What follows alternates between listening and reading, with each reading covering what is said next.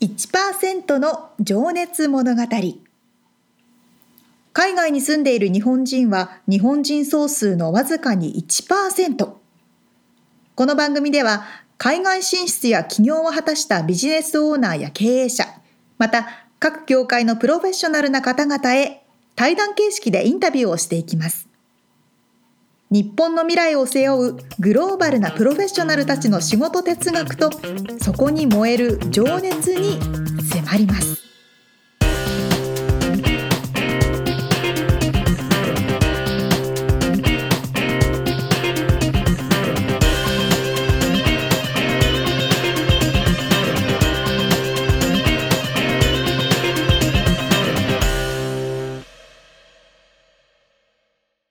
こんにちはこんにちは。第34回の1%の情熱物語ですはい。そうみつさん私2回前か3回前の号でうん。 iPhone 買いましたって話しましたけど、うん。新しいのも出ましたねそうで先週号僕たまたま聞いてたらその話の号で,、うんうんうんでその翌週ぐらいにもう発表されて、ね iPhone10S えと XS と XR? XR と、うんうんあと 10SMAX わかんない難しい MAX っていうのはいわゆるプラスのことですよね大きいサイズそう大きでいサすイズよねでなんでこれ MAX と呼ぶかというと今までのプラスはうんうんこの何ホームボタンがあるそこが下の部分に押す下ボとタンがある上の部分が画面切れてるけど、うんうんうん MAX は全部が画面だから MAX らしいですよ iPhoneX もそうなのに違うんですね呼び方ねそうだよねまあでも MAX にでかいからじゃないの あ大今きいのとからころマキシマムだかそうか そうかそういうことらかみちさん買うんですかうん、うんどまあどこはでもねちょっと大きいのにするかちっちゃいのにするか迷ってますけど、はいはいどれかを変えますおーいいですね新しいの大きいのがねなんかポケットに入れたら邪魔じゃねえかとどうしても思ってしまうんですポよケットに入れたらそうですね座ったら折れちゃうしねお大おきいけつには入れない派なんであー前のポケットに入れるんですけどでも大きいですよねですよね今のでもあの 6S ですけどちょっとでかいなうとん思うっんてうるんぐうらい、んまあでも私 iPhone え何でしたっけ私が前に使ってたの SE、う SE っんていう一番小さいサイズから7プラスに変えたんですけど、うんうんもう大きいの、そうだよね便利で便利でい仕やそ方うがみんないな言うんだよね大きいの使ってるも人、うちっちゃいのに変えられ ない動画とか見るときに字幕が綺麗に見えるんですよもう後戻りできないもうでき ない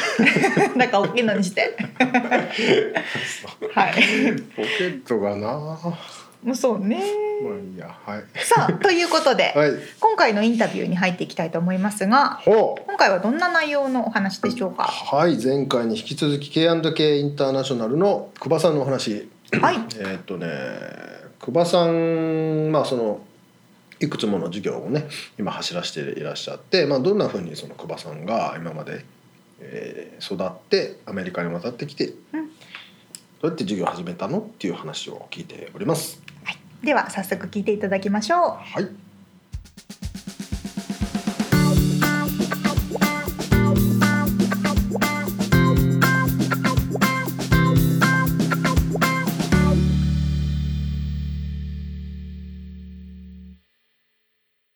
まあ、そんな久保さんがですねどんなふうにこう育ってきたのかっていうちょっと過去に戻っておはい話今から伺っていきたいなと思うんですが、そうですねよろしいですか、はい、はい、どうぞ。まずじゃああのあお生まれがお東京とえー、ととと東京ですね。あ東東京ですのねははい、あの豊島区ですね。豊島区はい、もともと東京の豊島区ですね。はいで、実はうちの両親がまあ学生結婚で、で学生中に生まれたもんですから、まうんうあ、うん、そこだったんですけど、んあはおーい。なるでほど、そうですね。でその後は、えっと父の仕事の関係ではい沖縄にどれくらいかな、2年か3年ぐらい、まあ思ってないんですけど、よちっちゃい頃幼少期の頃なんで。いてであと長野に行ってあーはいで小学校小中高と長野でしたねおーなるほど、はいうん長野のどの長野県の飯田市っていうところですねうん南の方ですねまあ田舎といえ田る舎といえば田舎ですねめちゃくちゃおーなん山あり川山ありりですごい不便なとこでえっと東京からそこに行く電車もないですし基本的に車しか行けないしバスバスとかそうですね、あとは例えば、えっと関西要は名古屋の方からでも電車っていうのは基本的にそこで直通っていうのはないはずなんでははそこも車うんだからなんか陸のことって誰か言ってましたねうんまあ逆にでも自然が守られててそうですねうんのどかなそうですね場所だったんですかね、そうですねうんあの伊集院ってあのちょっと小太りのなんだっけな伊集院光じゃなくてそう伊集院あがはい彼が言ってましたそれってあへえ、は いそうですねすごい不便なところがあ る日本でそれぐらい不便なとこでしたねあへえんかでも逆にそれはそこにしかない文化が守られてそうな、そうですちょっねと興味がそそりますねそうですで面白いんですけどそこの特徴としてはい日本で一番焼肉屋が人口に対して多いところなんですよはあ ひょっとしてそここもつながってるのかなと思ったりもしてるんですけどそこらはでも牧場が多いとかそういうわけで牧場が多いっていうのとその内臓系をもともと食べる文化があったみたいですねいろいろとああ、うんその土地でそうですねなるほどねそれも牛に限らず牛とかいそういうのも含めてはいもともとそういった内臓系から発展していった焼肉の文化があるってことを聞きましたうーんじゃあ子供の頃からお肉はそうですねたくさん食べてましたね食べたはいだからその焼肉関係のはい焼肉フェスみたいなのよくありますよねあそこは、はへえい、なんか有名なロック歌手呼んでとかあそうですそういうちょっと特殊な場所ですよねなかなうかんじゃあ特産というか一応牛肉っていうのがそうです名ね物とも言えるんですそうですね、ううんんああなるほどなるほど、はいまあ、ちなみにその時の夢ってありました幼少期その時はあれですね実はなんかこう結構父親の仕事の関係で移動が多かったもんですから、い結構飛行機乗ってたんですよね、おーでなんかパイロットってかっこいいなと思ってうん高校2年ぐらいまでずっとパイロットを目指してましたねうーでん理系をずっと進もうと思っててうんやってたんですけど、えっと、当時そのパイロットになるにははいこう裸眼で要は眼鏡もコンタクトなしであー1.5以上っていう規定があったんで、はい高校2年の時に目が悪くなっちゃったんで諦めて、諦諦めましたねはいそっかそっか、うんまあそれどうしようもないまだその時はレーシックとかもないしそうですねううん、んはいはいそれで高校卒業高校卒業てして、はいでまあ普通に大学のもうそこは文文学系に入って、まあ、経済学部に入ってうんで卒業と同時に日本の飲料メーカーに勤めてその大学はちなみにどこだったんですか場所えっとね神奈川です神奈川、はあはははでそれ一人暮らしをしてい、そうですね一人暮らししてでまあ普通に就職しそうですね卒業して就職して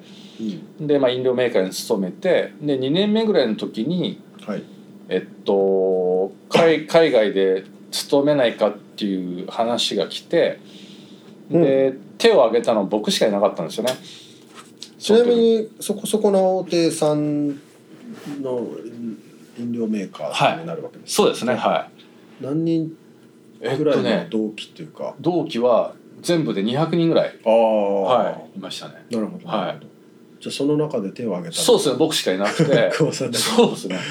そっからですねでそこで、えっと、ハワイに移動っていうんですかねちなみにそれはなぜ手を挙げたというかえっとこええ海外に興味があったっていうかやっぱりこう、なんつうんだろうやっぱ通勤電車とか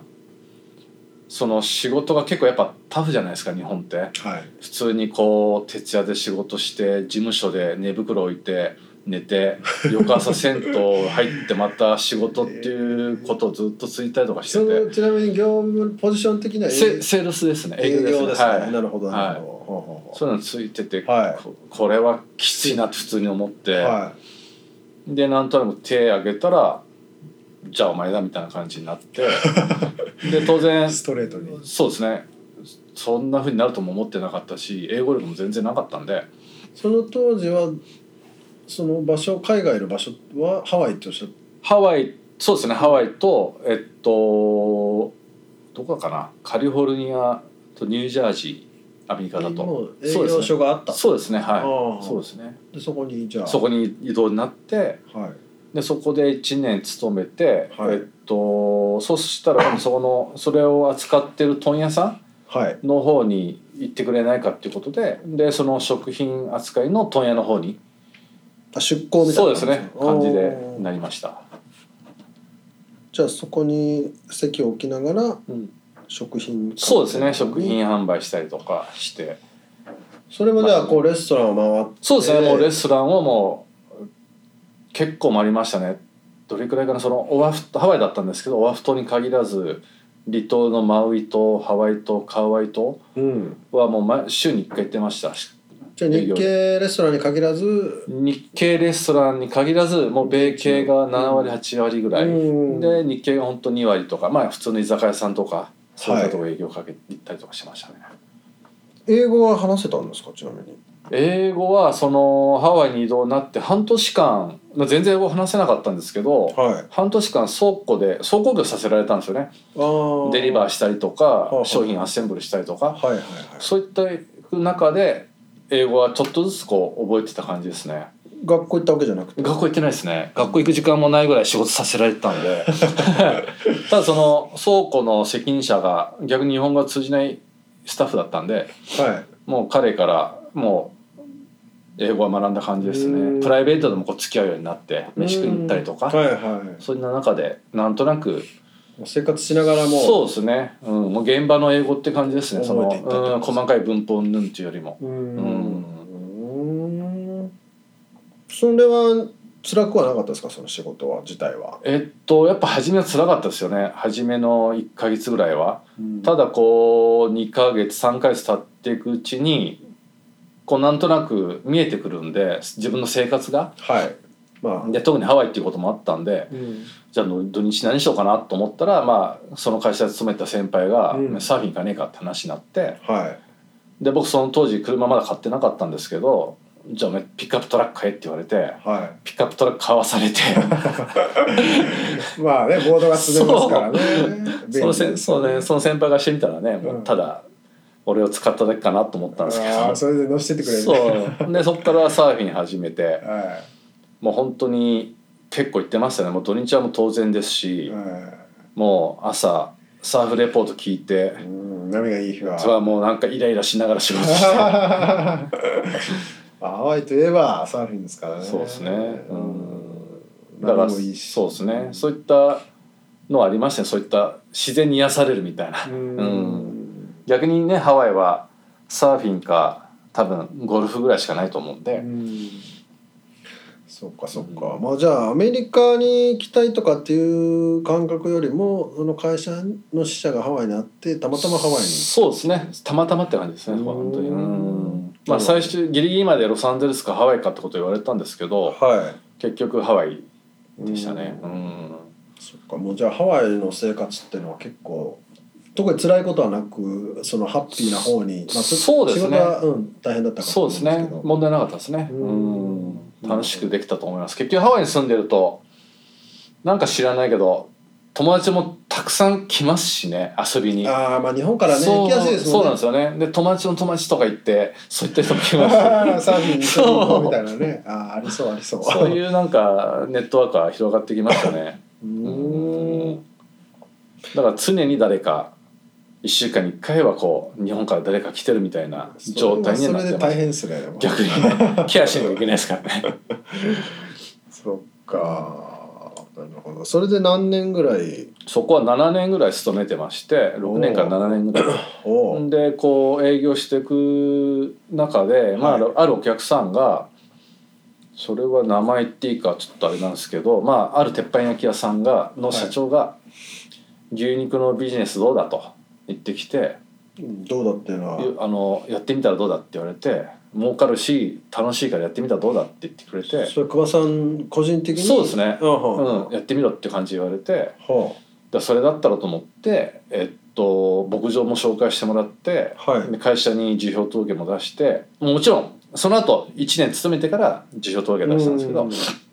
けど、で1年経った後にえっと紹介された牧場がテキサスだったんでうんテキサスにそうですね1週間から2週間ぐらい修行みたいな形で行ってそこからこう牛肉のビジネスが始まった感じですね。うんでなんでそのテキサススの牧場かっていうと、はいえっとですね当時日本の和牛って狂牛病っていう病気が出てはあはあはあアメリカに一切輸出できてない時期だったんですよね。うんでそのテキサスの牧場は実はあの100%の和牛を飼育してたんですよ。なるほどはい、でそこでそこの商品を売ってみろってことをそのレストランに言われてで、まあ、修行しうてんじゃあ和牛が日本から入らないからそうですねテキサス和牛をそうですねやってみたらどうだっていうおうおうこおとでで修行してハワイに帰ってきたら、まあ、そこのレストランの社長はもうお肉の仕入れも全部僕から買ってくれてあだもかうら立ち上げは楽だったんです。なるほどなるほど、うん、まあでもそこのオーナーさんがその事業をしてたわけじゃなくて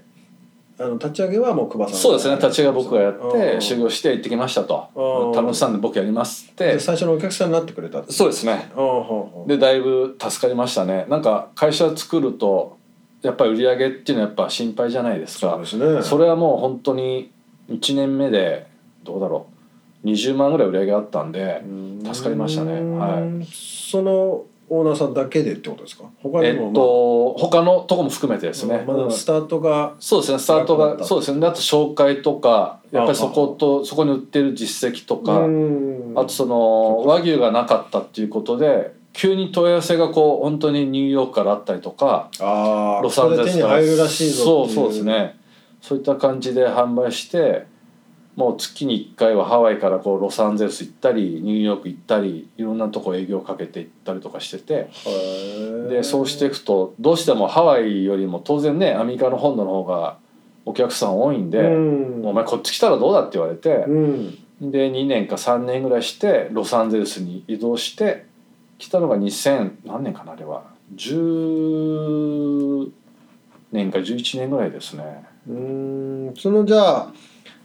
その時に立ち上げたのが K&K インタそーうでナシすョねナルなんですねはいそれが2000年2000年ですね、うんハワイで設ハワ立イでし設立ですねはいはてで10年11年にロサンゼルスに移動してきてい、うーんじゃあ10年はハワイにいらっしゃったんですねそうですね10年ぐらいいたそうですねそういうことになりますね、うん、 7年飲料メーカーさんに勤めてそ,、の後二年さん10年いらっしゃって、はあそれは相当サーフィンがうまいんだ なるほどはいそうですうんもうその時はちなみに、まあ、創業は一人お一人でだと思うんですけそうどですねスタッフさんこっちあももう全然こっち来てもしばらく一人でやってましたねあへえ2000ただハワイではこうパートナーじゃないけどそのアルバイトでうんその配達したいっていうのがいたんで、まあ、うん彼に任したりとかしてましたけど、うんこっち来てそうですね初めて人雇ったのは2000そうっすあごめんなさい2008そうですね2006ごめんなさいにこっち来たの2000年ぐらいですねあ2000年にハワイで創業されてそうですねこっち来たの2000年2000年ですねあロサンゼルスはもう創業あじゃあその創業はもうちょっと早かったそうですねそういう感じになりますねうーんで実際に人を入れたのがはい2009年うんが8年8年ですよ2008年に人入れてあるんでそれはちゃんとビザ取ってうん2008年にロサンゼルスで人を1人入れてます、なるほど、はいなるほどうーんまあそれはじゃあ事業を拡大していったってことなんですねそうですね授業拡大していったっていうのと僕自身あまり英語得意じゃなかったんで、うんえっと、英語話せる人が必要だなと思って、うんで求人をこういろんな大学に出してハワイ大学に出したりとか、はいはいはいえっと、ロサンゼルスにある大学に出したりとかしたら、うんまあ、ハワイから働いてみたいっていうのが来てうんで彼にビザ取ってあげてそこからですね人がこう徐々に増えていったのはでその後もやっぱりなかなかね人を雇うのって経費かかっちゃうんでしばらくはこのインターンっつって J1 ビザはいで日本から人入れてはいしばらくやってました。うはいーんなるほどですね、そっかそっかうんうんうんうんうんうんもうそこからずっとロサンゼルスそうですねにそこからずっといらロっしゃサンゼルスですねちなみにその和牛っていうのはアメリカで和牛ってはいうものがこう出始めたのっていつ頃いないのつからですかねえーっと多分2010年ぐらい前じゃないですかねそれはじゃあもう久保さんが始めた頃ってこそうですねこっちの本土のロサンゼルス来てからこう認知されとたっていうか、当時はこう神戸ビーフっていうのがあって日本の日本のアメリカン神戸ビーフっていうのがあったんですあよねー、うんはいそれがなんかこうごっちゃになっててはい神戸ビーフっていうのと和牛っていうのはがいで本当に和牛ビーフっていうのが分かってくるようになったのはもう10年ぐらい前だと思いますね、うんそれはアメリカで育っている和牛和牛のことをなんとなくアメリカではアメリカン神戸ビーフとか言ってて、うん今それ使うのも禁止になっててやっぱり神戸スタイルビーフって言わないといけないんでああそのフランスのシャンペーンみたいに、うんううんん、うんやっぱそこはスパークリングワインって言わないといけない部分があるじゃないですか、それと同じですね。なるほどね、はいでうちの方でもやっぱりそのちゃんとした神戸牛はい日本から来るに兵庫県産の神戸牛の取扱い代理店の許可をちゃんと取ってうんそれも今始めてますね、あねこれはもう実際日本からそうですねそれもちゃんとした許可証がないと販売できないんで、うんはいなるほど、はいなるほどそうなんですね、はでもじゃあ結構お肉屋さんをやりたいっていうんじゃなく、まあこう一生懸命働きながら流れで、そうですねそそういうのチャンスそをう掴でんでいったってすいうようなねその人がこう結構その鉄板焼きのオーナーさんがこうちょこちょこなんつうんだろういろんな相談に乗ってくれてて、うんその中で一つもらったチャンスがそのうんお肉っていうビジネスですね。なるほどなるほど。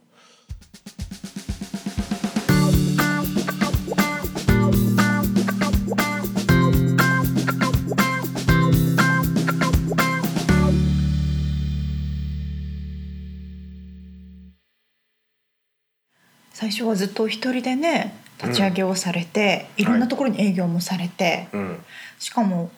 狂牛病の時だったらすごく大変だったんじゃないかなと思うんですけどねまあ逆にそれがあの追い風になってくれたっていうのがねあれですよね。ううんピンチをチャンスに変えまたあそっうそてうそう感じですね。うんうーんまあ、でもねそのチャンスをちゃんとつかめるかっていうのがね、ねうん、その話が来たけどちょっとビビってやめときますってえいうそうそうそうパそタうーンもあるじゃないですそか。したらタイミングを逃してしいまやった結構でとかいビジネスっていうかなんかビビると思いますよねねえそのちゃんと仕入れもして牧場と契約してそうですよね特に牧場とかっていうと全く日系ではないので、うんその現地の、うんしかもなんていうんですかねカントリースタイルの方々、うんそうだよね。 伝わるかなこのイメージとやり取りをして交渉をしなければいけないわけですよね。ねえそうだしかもまあその食べ物って腐っちゃうじゃないですか、うーんだからそこら辺は本当に僕はあの今までその形あるものを売ってこなかった広告をもともと売ってた僕はねはいはいはい。で今もそのなんていうのかなマーケティング支援っていう形うでん形のないものを販売してるわけですえよ。ええええそれって腐らないんですねえそうですよね。 だけど食品って腐るじゃないですかそれ特にお肉は生のものですごいセンシティブなものですからね。うん。それをね、こうやっぱリスクはあるんだろうなって思うとね、ねえビビるなと思います。いやーまあリスクがあるところにうん大きなビジネスチャンスもまあるんでしょうリターンね。は大きいでしょうけど。でもビビりますよ ね。すごいですうんねね。 まあそこからまたアメリカに来て、次なるビジネスをまた始めていくわけですけどね。今のお話ではアメリカっていうかロサンゼルスに来てね、うんうんうんハワイから。うん一人雇ってうんっていうところまででしたけど、うんこれからどんどんどんどん会社を成長させていくというお話ですかね。そうですはい。はい楽しみ。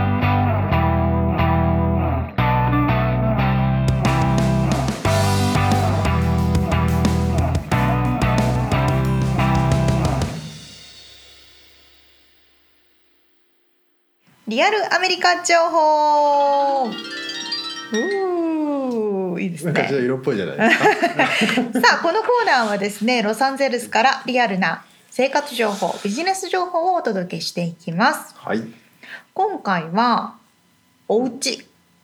うん。うんのことについてお話ししたいと思うんですけどうん。なんか前もちらっとね不動産のお話とかはしたと思う家んで賃すのが話とかかな。あそうですね今回はお家の売買うん。不動産売買についてなんですけどとにかくやっぱりカリフォルニア周辺ニューヨークとかサンフランシスコエリアもそうだと思うんですがはお家の値段はどんどん上がっているわけですよ。い。はい。で日本に住んでいるとお家は1回買ったらそのお家を一生使ったり一生そこに住んだりっていうような感覚がうん。多いと思うんですけれども、カリフォルニアの場合1回お家を買ったら売ってまた新しいお家をその資金で買ってまた売ってっていうふうに23回ぐらい買い直す人もそうですね。人生ステージにより、まあ家族構成とかにもよりますそようね。ですね。うん。そうそうそうということでそのうん不動産売買が非常に盛んなんですよね。うんうんうん。でちょっといろんなアプリがあるのでアプリといいますかサイトうん。があるのでちょっとご紹介したいと思うんですけどほうほまずジロージローっていうのかなうん あ聞いたことあう。る Z。 ZIWLOW はいはいはそうジローっていうのはかなりあの有名でい。うん。でここそれはだから不動産を探すために使うアプリってことそうですそうかでねす、これはあうのん物件を探す。物件を探す、うん借りるレントもありますあそうかし、そうかうんお家を売る時とかお家を買う時に例えば、はいはい。ここの地域だったらいくらぐらいかしらっていうふうに探す、うんうんそういうのなんですね。うん。で私しこういうの私不動産はあんまり詳しくなかったんですけど、うんいろいろ最近教えてもらったりとかして見ていると、うん。す 家買おうとしてるんですか。買いたい買いた い買いたいいつか。そういうわけだ。うんみつさん見たことあります結構こういうの。ありますよ。これじゃないけど違うやつ。おーうんえなんかすごい細かい情報まで見れるんですね。例えば。例えば、うん私たちが今いるトーランスっていう場所でトーランスって調べて、うんいくらですよってフォーセール、まあ、700,000だからだいたい7500万ぐらいうん。のお家が出てるとするじゃないですか、うんそしたらそのプライスヒストリーっていうのが全部見れあーはいはいてはいはい。で2018年にすごいですね2018年に 375K で売られてるので。今までにどういう経緯でこの家が売買されてきたかっていそうそうそうそうヒストリーが見れるってことそれが全ねうん部細かく見れて、うんうんうんあ知ってましたいやそれでもまあその存在は知ってましたけどこれがこんな簡単に見れるんだねっていうのは知らなかったそうそう私登録とかもしてなく不動て、産のエージェントさんは見れるんだろうなと思ってそうなんですすよなんかもっと不動産のエージェントさんはうん細かい情報まで,、うんでどういう方が買ってるとか情報まで見れるみたいなんですけど、私今ログインとか登録とか何もしていない状態でうんパパッと調べたらその家が何年に売られて、それでもここまで出るんだねそへうーで大体月々いくらのモーゲージですよとかはいはいはいえでも今何2018年でさ 300? 今のおかしかったですすよね。全然違くないねだこのお家とかもこのお家とか1995年のデータとかが出てきてて例えば1998年は18万まあ2000万ぐらいうん2000万円ぐらいだったのが2017年に売った時は6500万円ぐらいになってるわおーだねもうそれぐらい上がってるんですよね。で2017年で1年ぐらいですけどだいたい1000万ぐらい価値が上がってるとか。うんでも本当2倍3倍ザラですよねこのカリフォルニアは特に、そういねえう。ね年数だとね本当におかしいくらいな上がり方ですよね。そうこういう細かいのも見れるんです。でうん例えばこのモーゲージの計算とかで月々いくら払わなければいけませんとかっていうのも全部計算してくれる、まあ、住宅ローンっていうんですかね、うんとかそのそれはだからいどういう計算なんだっけこっちで何年にするとかによって変わるってことここにダウンペイメントが何そうそうそうう最初にいくら入れるので。うんそうかそうか残り払う部分がいくらになりますとか30 30年年40年そうそうそうそうとかあとは40年はないかうんタックスとかもねうん計算してくれるので、ううんうんうんそういうのを全部入れてうんうん分かりやすくやってくれた不りする動産のエージェントいらないじゃんね でもなんかそこから先をいろいろややこしいのがいやいや今はねね書類がねたくさんああるるみからねたいですけどいねやでもこれいらなくなるねいや本当自分たちで全部できちゃう今ですね車の売買もね本当もうアプリでひょいってできる感でじですすからよねむちさん車はどこで買いま した俺は友達から買ってるから、うんうんそそれを十五年も乗ってるからあそうかまそれはそう新か車でしたけどほぼ新車でしたけどまあでも本当に簡単嫁さにんねのはでもディーラーで買いましたよあだからそうかそうかその時はでもアプリとかはまだなかったよねうん2011年だったかなでも最近ですよ本当にアプリが超便利になってきあてそうなんですねどこのディーラーに何が置いてあるっていううのんがうんうんうん全部わかって全部わかりますよね、本当にあの車うんよりもっともっと高い買い物であるこうんのお家でさえも、うんこれぐらいの情報が誰でも簡単に見れるのそうでだ、よねでそれこそここに住みながら例えばアラバマとかうんネブラスカとかのお家がすごい安いんですってだからそういうお家を探してたりとかう、んでまあ今はねテキサスに買っといたらいいとかっつってねそうそうそうそうっていう情報も全部でこういう情報って日本からも見ることがもちろんできるので、まあ日本もね今本当になんかドルが強いから買いアメリカのうんうん投資物件う買っんとけみたいな話もね、うんまあこんだけ見れるってことですねそうなんです。でちなみにこのトーランスでなんか安いのを探してみたんですけど、はいちゃんとした一軒家だとまあ5,000万円ぐらいからしかないですね からですね5,000万円ぐらいからですからねそうですよね、うん、そうそうそうすぐいやでも日億とかねこの間ねそのカリフォルニアの人口の推移を見てたらもうめっちゃ増えててそうですカリフォルニねアだけダントツであそのそうなんだクエ率がうーんそれ上がるわなってなまありますね移民の方がとにかく多いですからねいやみんなやっぱ海の近くに住みたいのかなそれはねあると思います よ西へ西へそうそう移そう動してくるみたいなでも最近どんどんどんどん東の内陸の方も金額が上がっているのでうんそうですね、うん海沿いはもう誰も住めなくなっちゃうのかなうんみたいなね。というような困ったなねえいつにな困っったたらでしいいのか ょう。そうなんで買うすのが正解よ。が田舎もありますがまあでもアメリカは正解ですよねアメリカは買えるんだったら買った方がいいですねあね。うん例えばこの辺でお家なんというんでしょうかワンベッドはとか 1L2L を借りたらもう1500ドルとかうん2000ドルとか普通ですもんい、ね。まあ、レントがねそうそうそそうでう。その辺は特にこの日系のねそのなんつうのトーランスうんらへんだと貸して借りてもいるから買ってそれを貸しておけば、うんうんうん。でどんどん年数が経てば価値が上がるから、うんうんうんうん。そうやって回す人もいますよね。そうですね。いろんな方法でうん正直タックスとかうん高すぎて一個のお仕事だと生活が回っていかないという人がほとんどだと思うんですうんよ。うんうんだから皆さん不動産とかもそうですし何かしらサイドビジネスはねされてらっしゃいますよねまあ、。そうですね投資とかねそうそう投資とかね。まあそれをするにも頭金が必要なのであねそうそうそうそうでした。 このハードルが結構高いっていうあまあお家見るの無料ですから。ち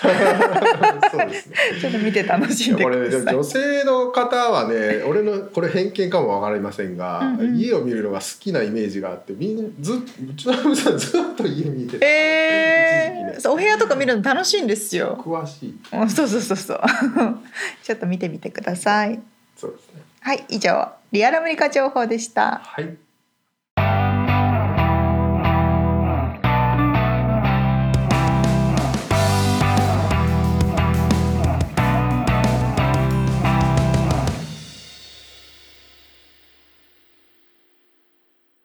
締めのコーナーです。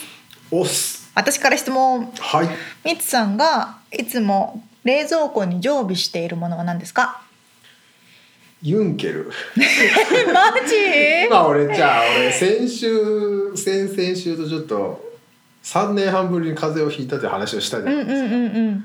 それでユンケルをね毎日飲んで た それが思い出しちゃったけどあとはうんうん。まだ、まあ、ユンケルはまあ例外としてチョコレートかなチョコレート、みつさん食べるんですか。僕結構甘いものが好きなもので、えはー、何 系、はあ、何系のチョコレートです。えーっと好きなのはあのあれはなんだラズベリーとアーモンドかなえ、何それ、美味しそホールフーズの55%カカオう。おお、いいですね。ご、五十五ぐらいがちょうどいいですよね。カカオ。七十とかになっちゃうと苦すぎるみたいな。まあ70ぐらいでもいいですいきます。 でもそれぐらいですねえそえれよりいくともう何食ってんだこれ泥食なっんてんのかか、ギシギシする、わかります、わかり ます。ああ。ええまあレッツさんオーガニックってイメージがあるから基本いやだから食べそてれるもん結構ナチュラル派のチョコですよやっぱさすがにホホーールルフフーーズズさんだからに置いてありますからねそうかでもそうねかそこそこ安いえー、 2ドル50とかするまあアマゾンが買ってからねだいぶ結構安くなってきましたよホールフーズの商品あそうなんですか、そうホールフーズ高いってイメージがあるそうかそうそらうあんまりね行ってないことけどまあまあいろいろ賛否両論ありますけどえー、行っそんてみなよ浅尾うちゃんの常備しているものは冷蔵庫の中に梅干しとはああとなめたけおおなめたなめたけけ美食べたい味 しいねめっちゃ美味しいんですよ常備してる大好ねき今のあれあのマイブームとかじゃなくてあもう梅干しは人生でずっと常備してますけどあそう常にもうないないととダメ怖い旅行とかにもあの乾燥してないちゃんとした梅干し持ってきますそうん、なめたけはここんとこここ半年ぐらいはちゃんと常備してうあてそうあそれはもう常備と言えるねそうですそうです、え梅干しとなめたけを何毎回食うのうん、今日今朝も両方食べま したけど最近なめたけを納豆にあ入れてあの納豆についてる醤油を使わずになめたけを入れてなめたけの塩分で納豆を食べるっていうのあ非常に美味しいですあ そうなんか細かいなそれあでも美味しそうでもそのネバネバ系はねああいいですよね全部ごちゃ混ぜにしてもう最高オクラとねそうなめたけ山芋と山芋とあとなんだうんわかんないけど食べたいとろろ梅干しは何どうご飯と一緒に普通に食べるのご飯はと一緒に普通に食べますね。うんこの大きい本当はつぶれ梅とかが好きなんですけど、日本に帰った時は母がなんか二パック三パックぐらい買って用意してくれてて、それ山梨ってや別に梅のあれ梅じゃないですね梅は確かや和歌山とかだよねうん、なんかしなんで梅好きなのえみんなでもかおばあちゃんとかみんな梅食べてません？えそんなことないんです昔の人はそら食うよまあおばあちゃん子だからっていうのもあるのかもしれないですけどね。梅干し。あそでもそのチョコレートはちょっといいな。う美味しそうだ なかなかな。影響されやすいタうイプ、ん、そうなんですよ。いや美味しい今度しょさ後で教えますよあーはどのどのチョコレートか教えてください。い、はいはい、ということで今回の本編のインタビューでお届けした内容ですとかうんリアルアメリカ情報の詳細はホームページの方に記載しております。はい、 podcast.086.com podcast.086.com で検索してみてください。はい、もしくは1%の情熱物語で検索してみてくださいはい、今回も聞いてくださってありがとうございました。どうもまた来週また来週